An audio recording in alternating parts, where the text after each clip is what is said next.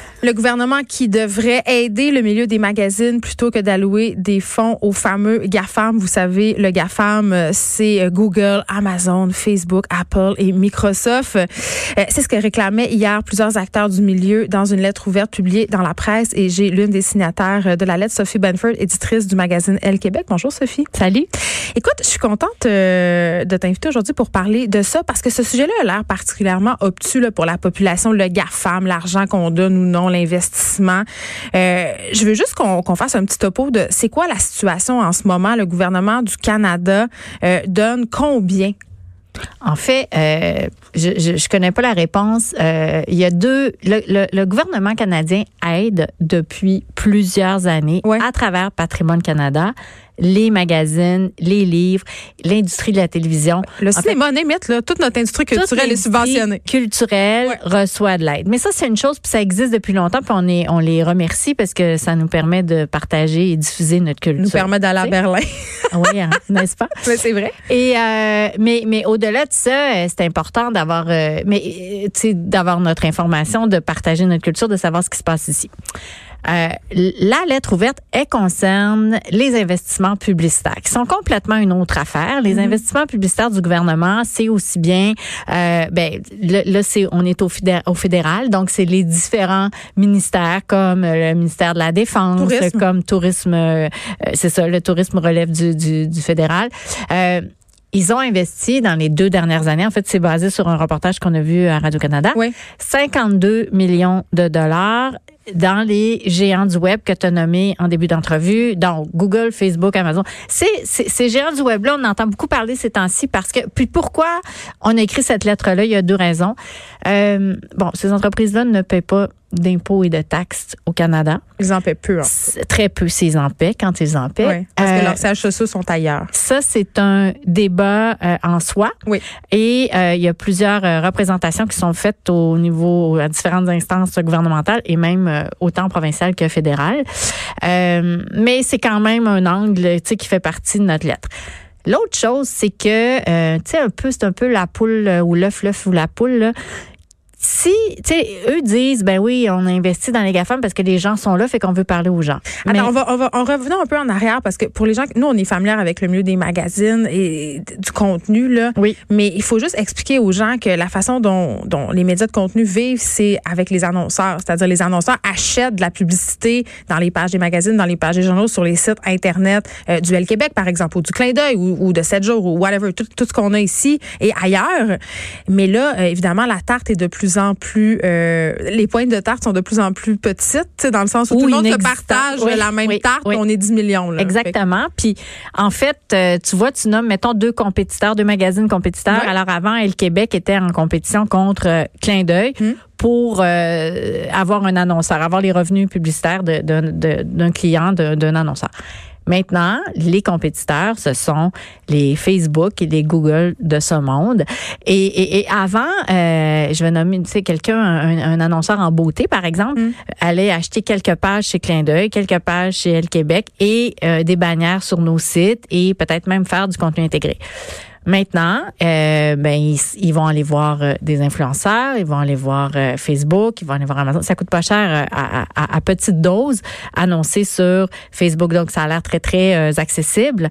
Et ce qu'il faut savoir, mais là si on ajoute une petite couche à ça, les nouvelles qui sont relayées sur Facebook, ce sont des nouvelles qui souvent sont prises dans nos médias commun. Euh, alors, ça peut aussi bien être euh, une de tes entrevues radio ou une de mes, un de mes articles euh, du L Québec. Pour rendre ça clair, les, les, Facebook, Google profitent du contenu qu'ils n'ont pas créé en vendant de la pub. Mais là, OK, toi, tu es une fille qui travaille dans ce milieu-là depuis des années.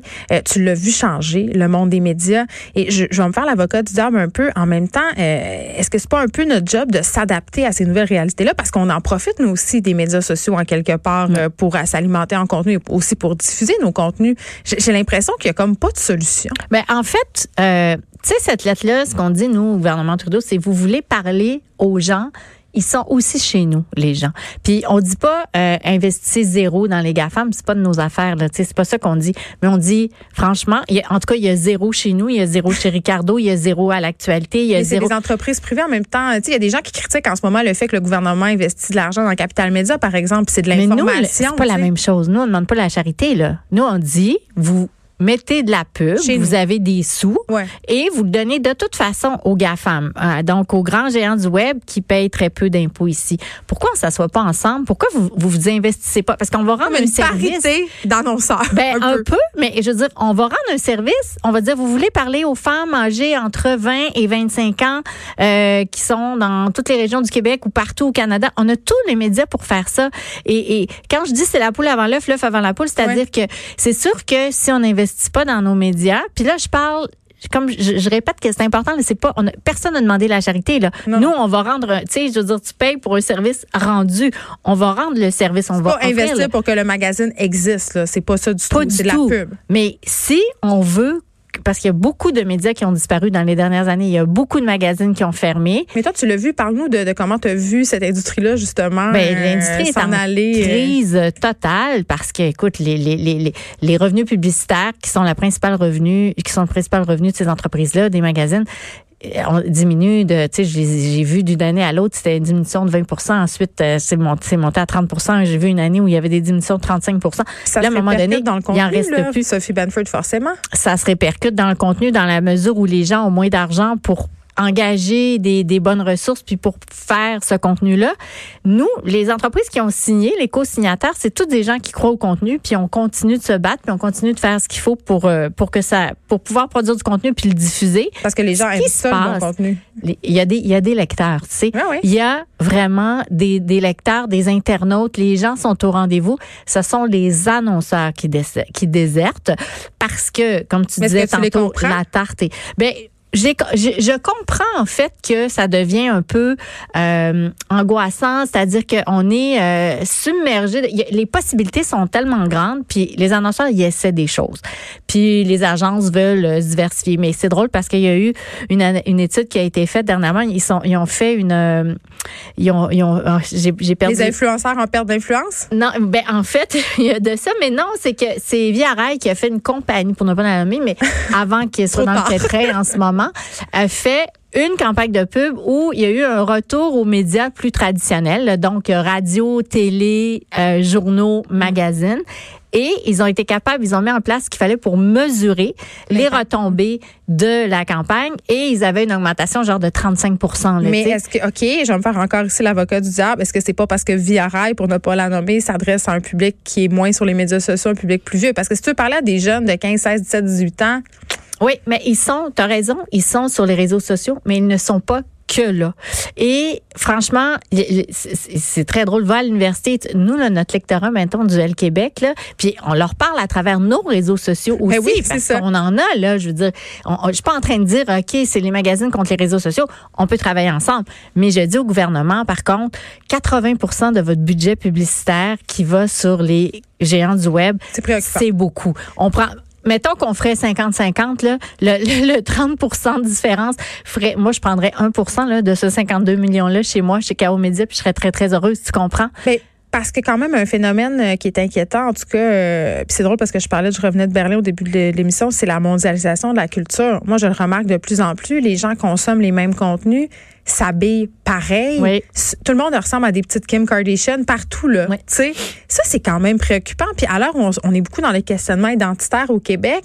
Ben je pense qu'une des choses qui menace notre culture c'est justement cette homogénéité là, tu sais culturelle. Puis ça ça passe par ce qu'on produit ici comme contenu, pas juste les magazines, mais les objets culturels, tout ça. Là. Puis on, est en train de, de laisser aller ça. Complètement, puis c'est ce qu'on défend. Je veux dire, puis, puis moi, je suis une fille de magazine, donc je parle de magazine, mm. mais c'est notre culture, c'est notre mode, c'est nos artisans d'ici, c'est les compagnies d'ici aussi qu'on essaie de mettre euh, à l'avant-plan. Pas que ça, on n'est pas que tourné sur nous, mais ça fait partie de l'offre. Mm. Alors que si tu vas sur les réseaux sociaux, euh, tu vas voir que cette offre-là, elle est euh, mondiale, puis c'est un peu partout, puis tu vas être submergé par des marques qui, qui moi je reçois des, des pubs de publicité de bikini faites en Chine à 17 ah, dollars le ben bikini, tu sais, parce que là c'est la période où les gens vont dans le sud, puis je suis ciblée comme étant quelqu'un qui était déjà quelqu'un qui va dans le sud, ben probablement. C'est difficile de rester parce qu'on a tout le temps un peu l'impression de faire la morale aux consommateurs, mais en même temps, euh, c'est difficile de rester à toute cette pub ciblée là qui, qui nous bombarde ben, quand tu regardes une affaire, il arrête pas de t'en montrer jusqu'à temps que tu payes sur euh, acheter. non, mais c'est vrai. C'est vrai, c'est vrai, c'est efficace. Mais tu sais, alors moi, le discours, c'est vraiment, ce que je veux que, que, que tu retiennes, c'est, il n'y a pas de charité, en fait, on a des gens, on est équipé pour leur parler et pour même mesurer les campagnes qu'on fait. Puis on dit pas investir oui, parce que c'est souvent ce qui est avancé dans les campagnes web, c'est qu'on peut mesurer vraiment l'impact média, donc c'est plus qui tangible on a parlé, que le papier. combien ont ouvert, combien. Mais une vraie bonne campagne, de toute façon, n'importe quel publicitaire va te le dire, c'est qu'il faut rejoindre les gens partout. Là. On appelle ça des campagnes 360 degrés. Ça veut dire, et oui, sur le, le, numérique, mais aussi parfois sur le papier et aussi parfois à la radio ou à la télé. Est-ce que vous avez eu euh, des échos euh, de notre bon gouvernement Trudeau, euh, Sophie Benford? Pas encore. Mais on n'a pas terminé notre croisade et il y, a beaucoup de gens qui se sont intéressés à l'article. Alors, j'ai hâte de voir euh, où ça va se rendre. Mais j'ai des gens euh, ministériels qui m'ont écrit dans mon texto. Alors, j'ai hâte de voir. Ça a fait du bruit. C'est bon signe. Ça Sophie Benford, éditrice du magazine Elle Québec. Le gouvernement devrait aider le milieu des magazines plutôt que d'allouer des fonds aux GAFAM. Merci beaucoup. Merci à toi.